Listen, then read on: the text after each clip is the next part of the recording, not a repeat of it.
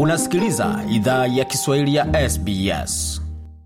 Tungependa kuwashukuru wamiliki wa jadi wa ardhi tunaofanyia matangazo yetu. Kuanzia leo, idhaa ya Kiswahili inatoa heshima zake kwa Kamareg, watu wa taifa la Kulinga, kwa wazee wao wa sasa na wa zamani. Pia kuanzia leo kuna wakubali wa Aboriginal na Torres Strait Islander ambao ni wamiliki wa jadi kutoka ardhi zote unaosikiliza matangazo haya.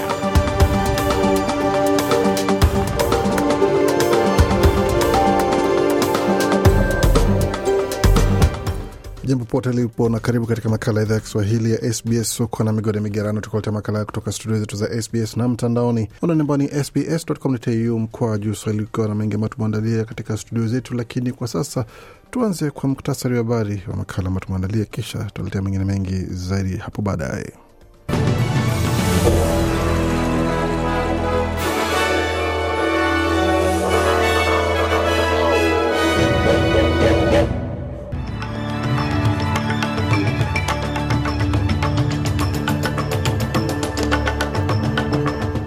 Katika muktasari wa habari jioni hii ya leo, waziri mkuu ajiandaa kuweka tangazo la tarehe ya kura ya maoni kwa sauti ya Australia kwanza bungeni.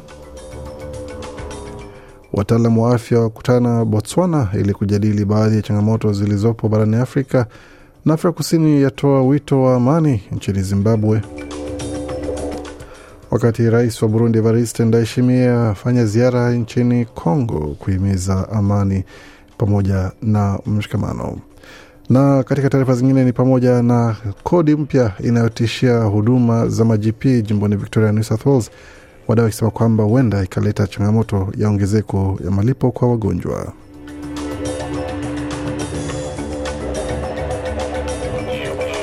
Katika michezo, mbichi na mbivu zabainika katika viwanja vya michezo vya riadha, mchezo wa vikapu na hata katika soka, ambaye ni kiongozi wa soka la Hispania akabiliwa na changamoto kubwa baada ya makosa yake katika kombe la dunia, fainali ya kombe la dunia jijini Sydney. Yote hayo na mengine mengi zaidi katika makala ya michezo.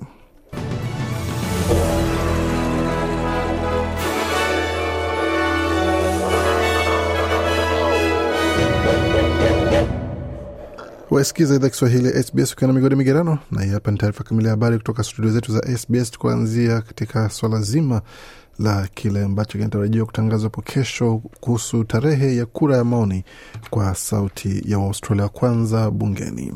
Waziri Mkuu Anthony Albanese amesema kama anatarajia Waaustralia watalenga swali ni gani badala ya mjadala unaozingira jinsi watu watapiga kura watakapoingia debeni kwa kura ya maoni kuhusu sauti ya Waustralia wa kwanza bungeni. Kauli imejiri wakati matokeo ya kura ya maoni ya kampuni ya Resolve imeonyesha kwamba kuungwa mkono mkubwa kwa kampeni ya la magharibi Australia, Queensland, kusini Australia na New South Wales. Kura hiyo ya maoni inahitaji wingi wa kura katika majimbo mengi ili iweze pitishwa.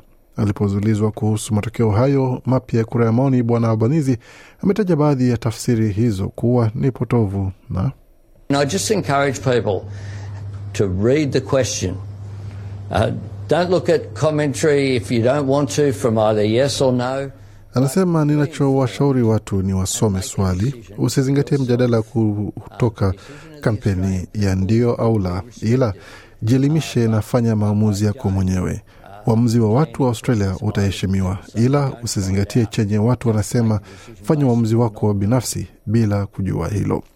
Inatarajiwa Bwana Albanizi atafanya tangazo la tarehe ya kura hiyo ya maoni kesho Jumatano, tarehe 30 Agosti.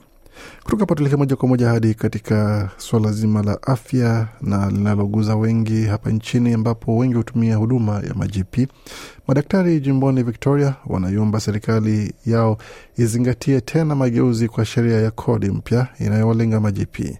Mapema mwezi huu ofisi ya ushuru za majimbo ya New South Wales na Victoria waliamua kuwa mapato ya majipi ya kiwango fulani kwa sasa yatakabiliwa kwa kodi ya asilimia 5.45 na asilimia 4.85. Pia madaktari wamekadiria kuwa nyongeza hiyo ya ushuru inaweza wagharimu wagonjwa dola ishirini za ziada kwa miadi na majipi wanahofu watalazimishwa kufunga milango yao watakapokabiliwa kwa kodi zitakazodaiwa miaka tano ya nyuma. Tangu wakati huo, serikali ya New South Wales imesema kwamba itasitisha kwa muda ukaguzi wa kodi ya mishahara kwa majp kwa muda wa miezi kumi na mbili kwa ajili ya kulinda zahanati zinazokabiliana na hali ngumu kifedha. Dr Nicole Higgins ni rais wa shirika la Royal Australian College of General Practitioners amesema mengi zaidi yanastahili fanywa kuwalinda majp jimboni Victoria kwa sababu mageuzi kwa sera ya kodi yanaweza kuwa mabaya sana kwa majp na wagonjwa wao. We've got a federal government who wants to reform general practice and make sure it's appropriately funded. And then Anasema tuna serikali ya shirikisho inayotaka afanyia mageuzi mfumo wa majp na kuhakikisha unawekezwa ipaswavyo, na kisha tuna serikali ya jimbo inayozingatia mapato tu. Ni uchumi bandia ambao hautawagharimu tu wagonjwa wetu, itaongeza muda wa kusubiri hospitalini na pia vilevile vile, itaweza kuongeza muda pia wa kuweza kuongeza msongamano wa watu katika mfumo wa huduma ya afya, hali ambayo itafanya iwe vigumu sana kwa watu wengi, alisema Daktari Higgins.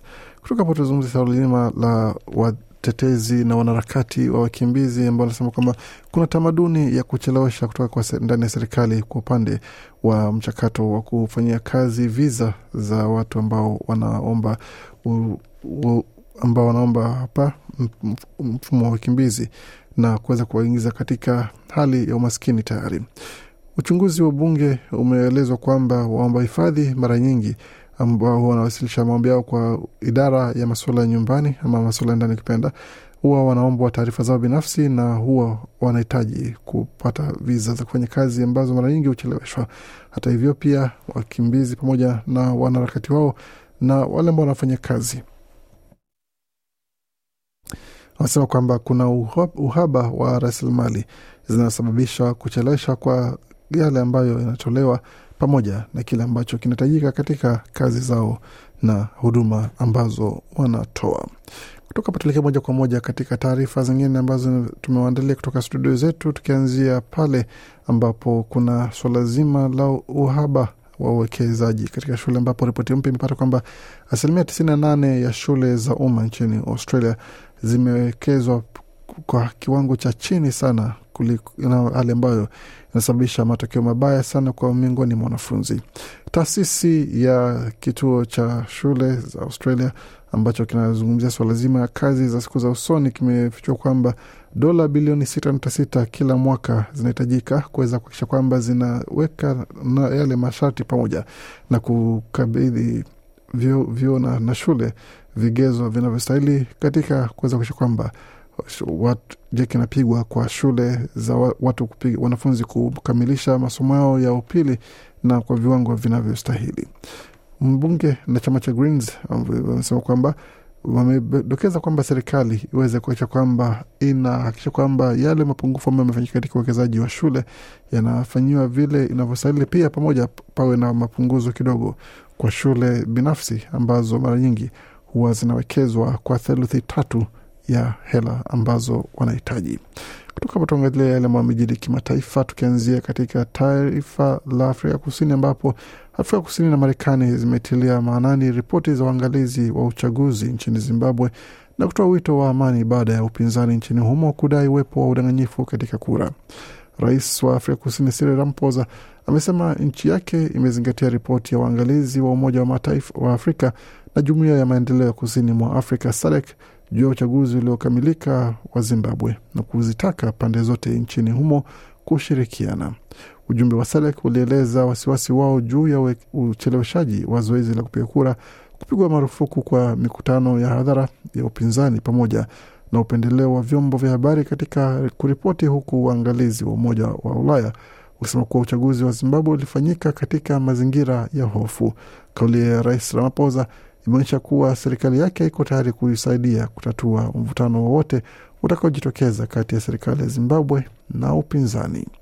Kutoka hapo tutazame kile ambacho kimejiri tukisalia katika ukanda wa Afrika Kusini ambapo zaidi ya wataalamu elfu moja wa afya wakiwemo mawaziri kutoka mataifa ya Afrika wanakutana nchini Botswana kwa mkutano wa kikanda wa shirika la kimataifa la afya WHO. Wanaohudhuria wanalenga kuhakikisha kwamba Afrika imejiandaa vilivyo kutokana na majanga katika siku za nyuma, kinyume na ilivyokuwa wakati wa janga la korona. Akihutubia mkutano wa siku tano ulioanza Jumatatu, mkuu wa kituo cha kuzuia na kudhibiti magonjwa cha WHO barani Afrika Jen Kasea amesema kwamba kuna umuhimu wa Afrika kuwa tayari kukabiliana na majanga, hasa baada ya kuonyesha mapungufu wakati wa janga la uviko kumi na tisa. Kutoka hapo tuelekee moja kwa moja hadi nchini Kongo ambapo rais wa Burundi Evariste Ndayishimiye yuko mjini Kinshasa kujadili masuala ya maslahi ya pamoja kati ya pande hizo mbili, wiki chache baada ya mkutano wa Jumuiya ya Afrika Mashariki uliofanyika mjini Bujumbura. Miongoni mwa masuala ambayo rais Felix Tshisekedi na bwana Evariste Ndayishimiye waliogusia ni pamoja na amani, uhusiano na biashara. Marais wawili waliosikitishwa na kitendo cha kukosekana nia kwa upande wa upande waasi wa M23 kujiondoa katika maeneo wanayodhibiti mkoani Kivu Kaskazini, na wakatoa wito kwa Jumuiya ya Afrika Mashariki EAC kuwalazimisha waasi hao kuondoka. Katika nukuu ya kauli yao ni kwamba tunatambua kwamba vikundi vingine vinavyomiliki silaha Kongo vimekubali kuweka silaha chini, lakini M23 bado hawajakubali. Kwa hiyo tunaomba sote tuungane ili kuwalazimisha kusitisha vita na kuiacha maeneo yanayodhibiti. Msimamo wetu ni kwamba Kongo lazima iwe tena na amani, mwisho wa nukuu, alisema Rais Ndayishimiye ambaye ndiye mwenyekiti wa sasa wa Jumuiya ya Afrika Mashariki. Mkutano wa kilele wa Jumuiya ya Afrika Mashariki utafanyika hivi karibuni, na ni katika mkutano huo ndipo marais watashughulikia swala hilo pia.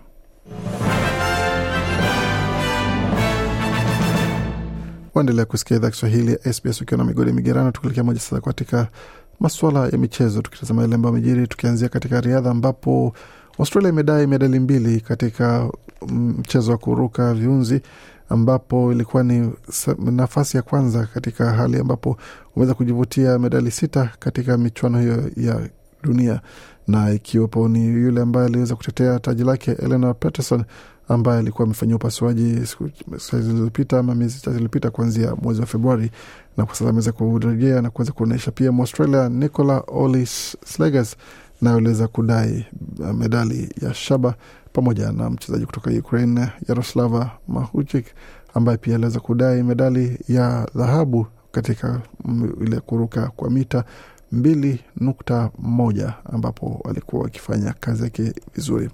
Katika mchezo wa vikapu kombe la dunia, Australia kwa bahati mbaya imepata kichapo kutoka kwa Ujerumani katika mechi ambayo ilikuwa ni kuvutia mno ndani ya kundi lao, ambapo kwa sasa Australia imepoteza mechi hiyo kwa alama tatu, mechi ikiwa imeisha kwa vikapu 85 kwa 82 ambao katika uwanja wa Kinawa Arena, ambapo ilikuwa ni mechi ya pili ya kombe la FIBA kule dhidi ya Wajerumani.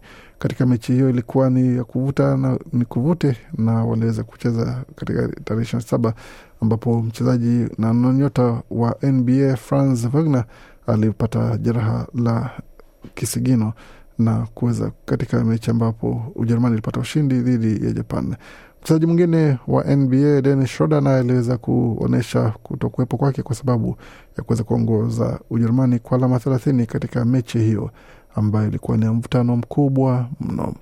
Katika taarifa zingine za michezo, kiongozi wa shirika la mchezo wa soka mpira wa miguu kule Uhispania, Rubiales, Luis Rubiales anaendelea kukabiliwa na kufungiwa nje ya mchezo huo kwa muda wa miezi mitatu kutoka kwa shirika la la, la mchezo wa soka duniani FIFA, hii ikiwa ni baada ya kumbusu mchezaji wa Uhispania na nahodha wa Uhispania ambaye amesema kwamba hakutoa idhini yote kubusiwa na kiongozi huyo, na licha ya shinikizo kutoka kwa viongozi wengine kwamba ajiuzulu, amesema kwamba hatajiuzulu kwa sababu hajafanya kosa lolote na wamwache aendelee na kazi zake. Tutazama kidogo kwa yale ambayo amejiri katika masuala ya usajili kabla ya dirisha la uhamisho kufungwa. Katika ulingo wa kimataifa, kipa Dean Henderson amekamilisha vipimo vyake vya afya kabla ya kuondoka Manchester United kwenda Crystal Palace ambapo atajiunga na kikosi hicho, wakati ada inadaiwa kukaribia pauni milioni ishirini. Baada ya yote kukamilika, United itashinikiza kukamilisha dili ya Alte Bayinder kutoka Fenerbahce kwa takriban dola pauni milioni nne nukta tatu. Na tukitoka hapo tuelekee moja kwa moja katika mchezo mwingine ambapo mkufunzi wa Fulham Marco Silva anasema klabu hiyo inakaribia sana kumsajili beki wa pembeni Timothy Kastanye kutoka Leicester. Mchezaji huyo wa kimataifa wa Ubelgiji hajachezea Leicester msimu huu na ameingia miaka miwili ya mwisho wa mkataba wake na Foxes Ao Silva alisema kwamba hajakamilika kwa asilimia mia moja, lakini haiko mbali sana. Na mabingwa wa Qatar Aldohel wamefanya mazungumzo kuhusu usajili wa Felipe Coutinho kutoka Aston Villa.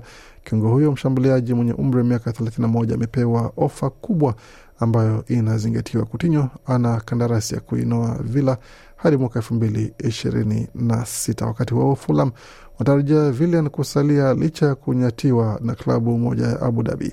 Klabu ya Saudi Pro League Al Shabab pia ilijaribu kumsajili Mbrazil huyo mwanzoni wa mwezi huu, lakini mchezaji huyo mwenye umri wa miaka 35 alitia saini kandarasi mpya ya mwaka mmoja kuchezea Fulham mwezi uliopita. William alikosa sare ya mbili mbili dhidi ya Arsenal siku ya Jumamosi kwa sababu ya jeraha la misuli.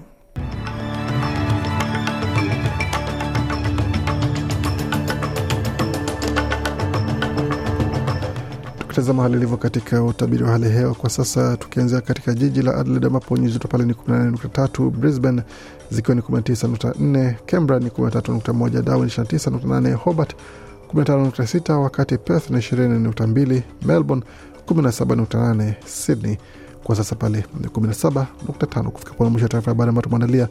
Bakini nasi kwa makala mengine maana kuja kutoka studio zetu za SBS Radio.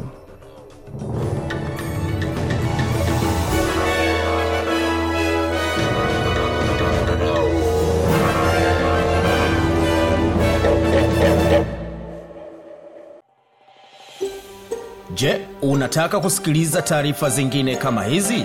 Sikiliza zilizorekodiwa kwenye Apple, Google, Spotify au popote pale unapozipata.